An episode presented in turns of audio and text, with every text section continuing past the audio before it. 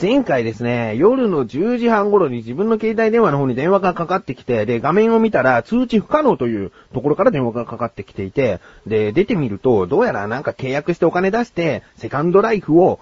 充実させましょうと。いうようなお話だったんですね。で、何かの営業とかセールスみたいなことだったんです。だけど、そんな深夜遅くにかかってくる電話、怪しいということで、とことん疑って、で、質問をしたりとかしてたんですね。で、最終的には、どうやったらお客様はこうやってお話を聞いてくださるようになりますかねなんていうような、ちょっと相談絡みのお話になったよっていう、それがだいたい40分ぐらい、ずっとお話をしてしまったよっていうことを、前回のなだらか向上心でお話ししたんです。だけど、ちょっと言い忘れてたというか、追加のお話がありまして、で、聞いていた方ももしかしたら疑問に思っていたことがあると思うんですけれども、なんで自分の携帯の番号を知っていたのか。うん。で、ここはもう聞いていたんです。そのかかってきた相手に。なんで自分の番号と、菊池様ってずっと向こうは言ってるから、その名前もなんで知ってるんですかっていうことを聞いたら、なんかね、名簿があるらしいですね。で、その名簿というのは、どこかから買い付けてきた名簿なんですかって聞いたら、一応そういった、ことで、こちらの方に名簿があるんですけれども、って言うんだけど、でもそれって法律的に、大丈夫なことなんですかと。いけないことではないんですかって聞いたら、うちの会社は正規のもとしっかりとした、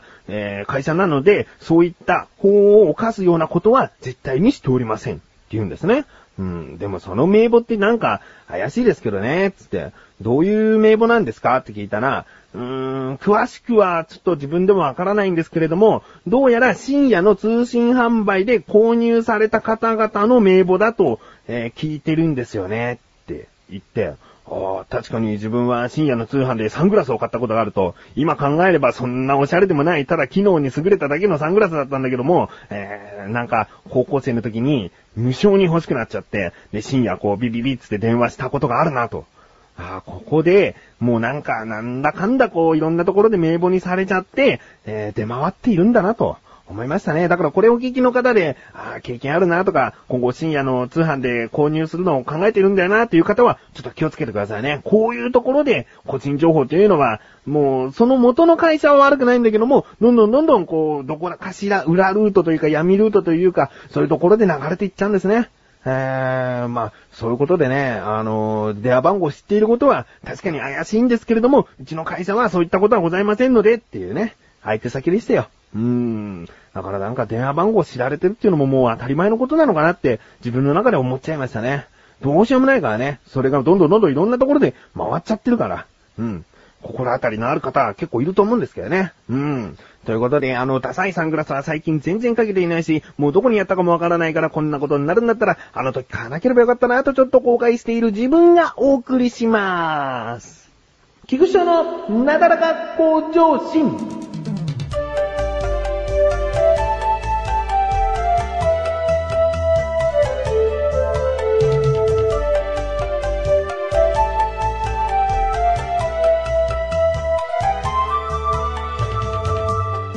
この前の休日にですね、盆踊りに行ってきまして、で、その盆踊りというのは自分が小さい頃からずっとやっている盆踊りなんですね。家から歩いて3分ぐらいのところの公園で、やっている盆踊りなんです。うん、で、自分の息子もそろそろ1歳半になって歩き出したから連れてってみようかと。親のエゴだけども、ジンベエなんか着せちゃって、連れてってあげようって言ったんですね。やっぱりね、盆踊りの音楽っていうのが妙に懐かしくて、で、曲によってはですね、ずーっと聴いていたいと思っちゃうんですよ。で、ずーっと聴いてると、いろんな思いが、こう、頭の中とか巡ってくるんですよね。ちょっとね、涙腺が弱くなってくる。この音楽聴いてる時に、こういう思い出あったなとか、まあ、具体的にも出ないんだけどね。そういうことじゃないんだけど、もう懐かしいっていうのがもう、ズドンと来るんだよね。だからこうちょっと涙腺弱くなったりとかしつつですね、まあ子供はそこ興味まだないので、ところこ歩いてっちゃうんですよ。で、ところこ歩いてっちゃうと、嫌でもその盆踊りの会場のいろんなところを歩き回るわけですよ。まあ抱っこして捕まえとけばいいんだけども、そういうところだから、せっかくだから歩き回らさせてあげようかなと、あげたいなと思って、で、自分は後ろからついていくんです。で、こうついていくと、いろんな人がまあね、通り過ぎるわけですよ。で、その通り過ぎる中に、自分の近所に住んでいたあの人とかね、同級生ではないけど、一つ学年の上のあの人とか、なんかわかるんですね。わかるというか、まあそこまで大きく変わってないから、あの人だあの人だって思うんですね。うん。で、自分がそもそも盆踊りに行かなくなったきっかけというのが、中学校の3年生ぐらいの時なんです。で、中学1年2年っていうのは、盆踊り行くんだけど、もう同級生いないんだよね。自分は一応友達と行くっつってね、盆踊り行きたいから一緒に行こうっつって友達と行くんだけど、他の同級生の友達はもういないんですよ。だから別に盆踊りで踊るってことをするわけじゃなかったんだけど、その友達と会えばなんか遊ぶじゃないですか。ちょっと夜こんな自由に遊んでいいっていう機会が少ないから、遊ぶんだけど、もう中学校1年2年ってなってくるといなくなっちゃう。一緒に来た友達しかいないから、なんか誰もいねえなと、つまんねえなと、あの女の子いねえな、つまんねえな、みたいな、そういうことがあったんですね。それ以来行ってないんですよ。だから、知ってる人がいなくなっちゃってつまんなく感じてきたものの、今頃ですね、そうですね、もう一周して、みんな子供とかできてきたからなんでしょうね。知ってる人が多くなって、ちょっと楽しいんですね。まだ同級生にがっつり会ったわけじゃないから、まあ、他の人と喋ったりとかではなかったんだけど、知ってる人が多いと、なんか楽しい気分になって、で、来年もやっぱり盆踊り行こうって思いましたね。自分が子供の頃と比べると、その盆踊りっていうのはちょっと参加人数少ないかなっていう感じなんですよ。だけど、もうちょっとね、今後もずっと、やっていてほしいなっていう思いがありますね。まあ今回この盆踊りのお話をしましたけれども、横断歩道の生放送という生放送の時にも盆踊りの話をしたんですよ。まあその時は盆踊りのその曲ってどうにかならないかねっていう話をしてるんですけれども、こちらの方はリンクページから行ける横断歩道のオクラというサイトがあるので、でこちらの方に生放送で話した過去の音源をすべて載せてきているので、最近の第4回の生放送も、載せてあります。なので盆踊りのお話ちょっと気になるなという方は聞いてみてください。盆踊りいいよね。小高祐介です。アシスタントの菊池です。小高、菊池の小高カルチャーは2週間に一度の水曜日更新ですが、どんな番組ですか？はい、この番組はアーティストでもあり、イーティストでもある小高祐介が文化人っぽくお届けする番組です。はい、頑張ってください。ぜひ聞いてください。はい、頑張ってください。さようだかー。ということで、コーナーに参りましょう。自力 80%。 このコーナーでは日常にある様々な疑問や質問に対して自分で調べ自分で解決していくコーナーでもあり、リスナーの方からのご相談やお悩み解決していくというコーナーです。今回もメールが届いております。ありがとうございます。ラジオネーム本文組長、ありがとうございます。本文、どうも翔さん、どうも。私は100円ショップに行くことがあるのですが、気づくと大量に買っています。はい。たまに買うコップや皿などの食器についている値段シールを剥がした後、案外ベタベタしているということです。ありますね。自分も結構100円ショップで食器とか、コップ買いましたからね。わかります。続き、シール剥がしをホームセンターで買ってきてもいいのですが、たった一箇所のために使う労力じゃないような気がするわけです。今回の質問はそういう意味で、薬剤に頼らないシールのベタベタ除去です。それではよろしくお願いします。ということですね。ありがとうございます。わかりますよ。100円ショップというのは安いんだけれども、その長時間店内に並んでいたからかな、シール剥がしてもね、そのベタベタ感っていうのがなかなか取れない。で、そのベタベタ感が取れないと、まあ、口つけるところにね、段シール貼ってはないけど、まあ、食器だから、汚らしいとちょっとね、抵抗ありますよね。だからきちんとそのベタベタ感はなんとかしたいと、自分も思います。でね、いろいろと聞きますね。こうするとシールがうまく剥がれるよとかそういう話は聞くんだけど、いざどういう風にすることが良かったんだっけな、何があったっけなってパッと思いつかなかったですね。だから調べてきました。その前に、今回の疑問に行きます。値段シールの剥がし方、またはその剥がした後のベタベタってどうやって取るの？ですね。調べてきました。ここからが答え。まずですね、本文組長さんは、薬剤に頼らない方法ということで、どうですかね、薬剤というのは、シール剥がし専用のスプレーだったり、その塗る液だったり、そういうものを使わずってことでいいですかね。家庭内の身近にあるものであれば、使ってもいいということかなと思って、そういうものなら、いくつかありました。うん。まずですね、よく言うのがドライヤーでしたね。ドライヤーでそのシールの部分を、大体1分弱当てて、温める。温めて、その熱によってうまく粘着部分ごとシールを剥がす方法。他にはですね、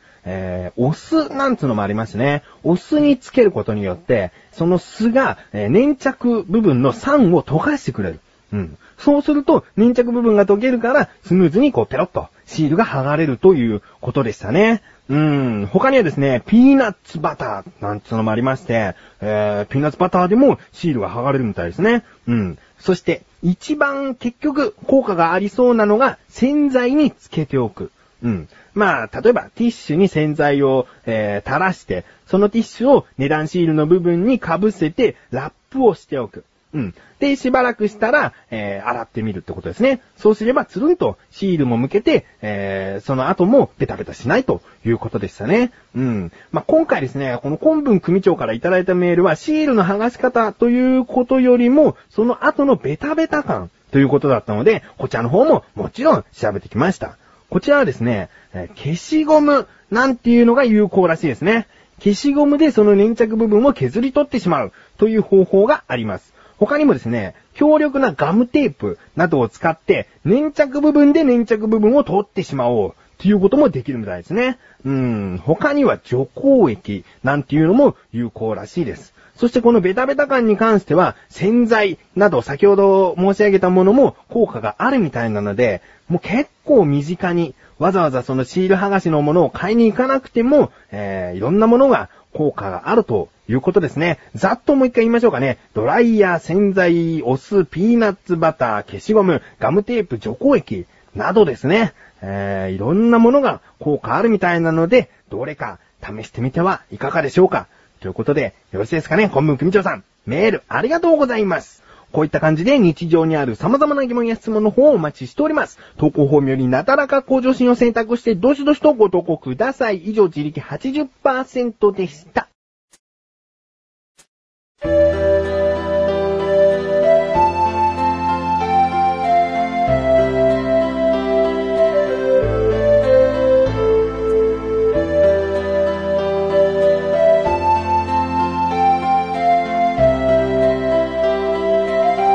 エンディングでーす。そしてすぐお知らせでーす。このなだらか向上心が配信されたと同時に更新されました小高菊池の小高ルチャー、聞いてみてください。小高祐介がですね、今回は香港に行ってきたので、そのお土産話を聞いていますね。